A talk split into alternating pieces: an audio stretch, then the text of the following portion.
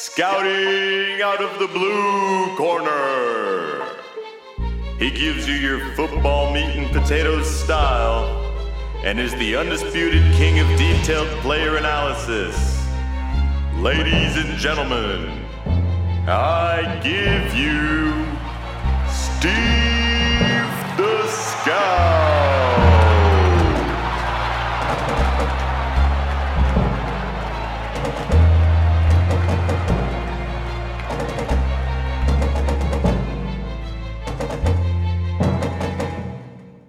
Hey guys, this is Steve the Scout. I am the voice of the Pro Football Scouting Show.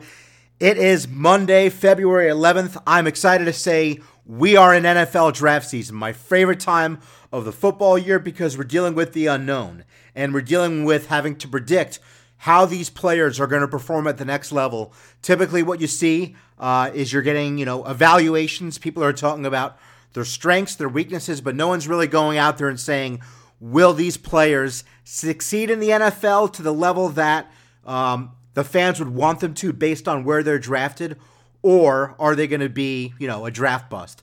So I'm doing 100 players. I'm going to do it in a little bit over 100 days, and I'm going to answer the question on every single one of these 100 college prospects entering the draft.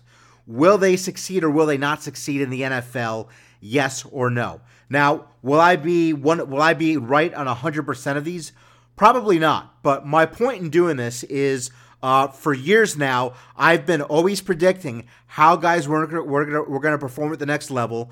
I've been making bold proclamations that I've continued to see come true over and over again. You go back and listen to my picks last year, um, you'll see that a lot of those players really panned out to the level that I wanted to, and the ones that I said didn't so far in their rookie year, you know, didn't. Although it is a little early to kind of make a final judgment on last year's draft class. But I'm going to do 100 players, and I've scouted all of them and letting you know do I think they will succeed at the NFL level or not? And it's really, again, based on where they've been, where they're going to be selected in the NFL draft. So today's show, I'm going to be doing it on NC State quarterback Ryan Finley. Now, before I get into that, I want to take this time to always talk about my favorite thing to talk about outside of the draft, maybe even more so, is Pigskin Nut Media. So the Pro Football Scout, Pro Football Scouting podcast started a little less than a year ago. Um, we've built it up where we have about 5,000 listeners per show. Uh, several months back, and several meaning like three or four, uh, I decided that you know what I wanted to uh, I wanted to build a hardcore news football website that was just uh, that was just for people that love football because what I found is that you know when I go to sites like NFL.com um, or ESPN.com, I don't feel like you can always trust the analysis. Um, not to say they don't have good analysts there; that would be a very unfair statement. But I feel, you know, it's very hit or miss. You know, to be honest, I don't respect the analysis that much of Mel Kiper Jr. I feel like Mike Mayock, and I don't feel I know. If you go back and look at his his draft board of quarterbacks for the last 10 years, he's missed consistently on a big, you know, big time. So, with that being said, you know, I want to be about giving you guys the most accurate information, but also to have our website give everything that the hardcore football fan really needs. So, kind of, you know, summing up what we have on Pigskin Nut, uh, we have a team page for every single NFL team as well as news and analysis. We're also adding uh, scores, stats, and standings to that. We, we, we have a section of our website just dedicated to, to the American Alliance of Football, the AAF, a section dedicated to the NFL draft, a section dedicated to college football. We also have a section which is very unique for a football site where it's just dedicated to, to scouting reports and player profiles, not only of players today, but players from yesterday. We also have a section where we talk and teach the X's and O's fantasy football, as well as our own radio station called Pigskin Nut Radio, which is going to feature uh, six six shows, all focusing on football, all with great analysis, round the clock coverage with that with news updates every 15 minutes after the hour. So um, if you want to be a part of Pigskin Nut Media, just send an email to pigskinnutjob at gmail.com and we can let you know about uh, some of the opportunities that we have coming up. Right now, they are volunteer opportunities, but if you want to get experience and start in the ground floor of the company that's really going to do something special, then send an email to pigskinnutjob at gmail.com. So, with that being said, let's go and break down NC State quarterback Ryan Finley. The first thing I notice about about Ryan Finley is number one, he's an intelligent quarterback that has a feel for the position. That that is that is one of those X factors that doesn't always get talked about in scouting reports. Is just how much does he overall have a feel for, for, for the position? Uh, and I feel with him having some time play, playing playing under center, um, having having to go through his progressions uh, and doing it well, having to do some things at the line of scrimmage pre-snap.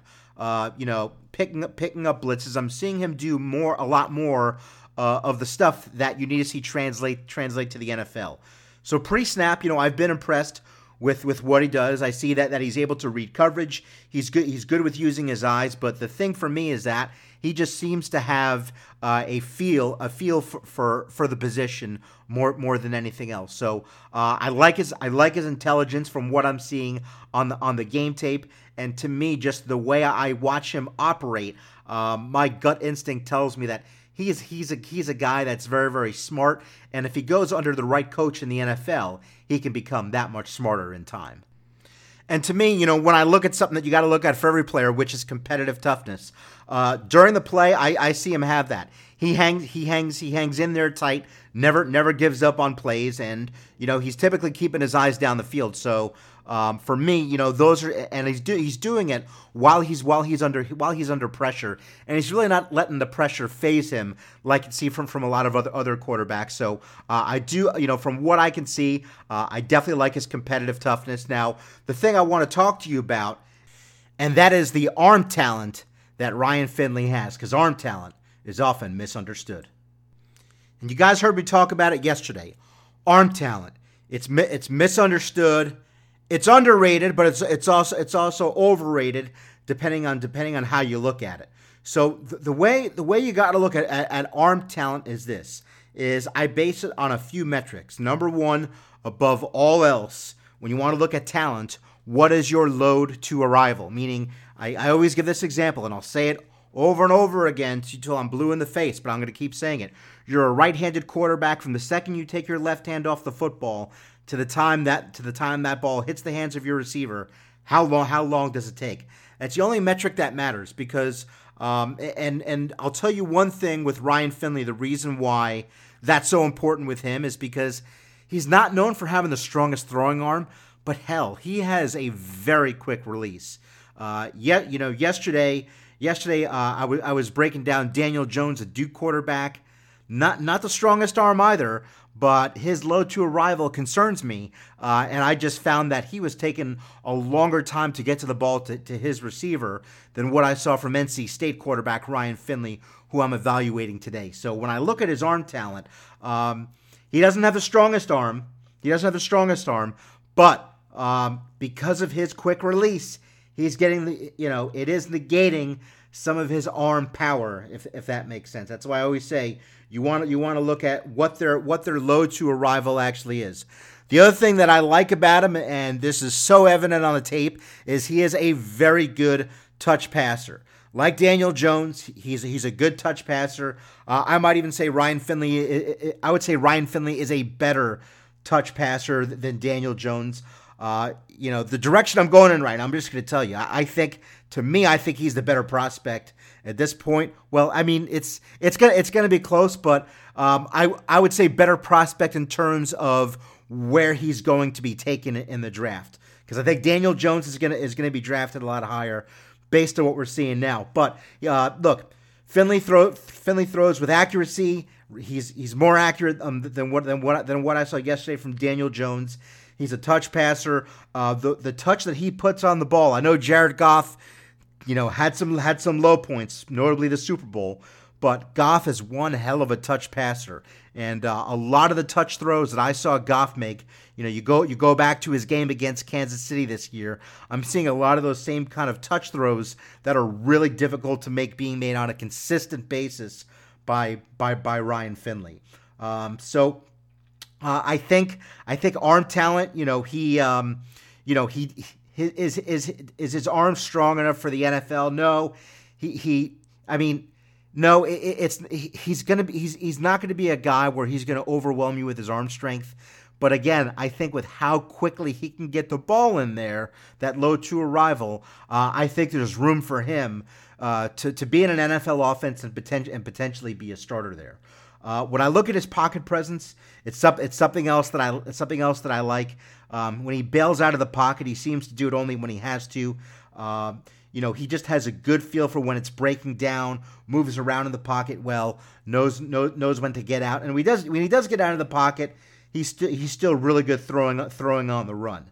Um, he's got he's got good anticipation. He can lead his receivers into space. Um, he anticipates also what not only what his receivers are going to do, but he has good anticipation. I noticed from what the defense is going to do. Field vision, another thing that I like. He uses he uses his eyes well. Um, you know, he doesn't he uses he uses it to help him navigate through his progressions, and he's very good at going through his progressions. The number one thing that really field vision entails. But he goes through his progressions quickly.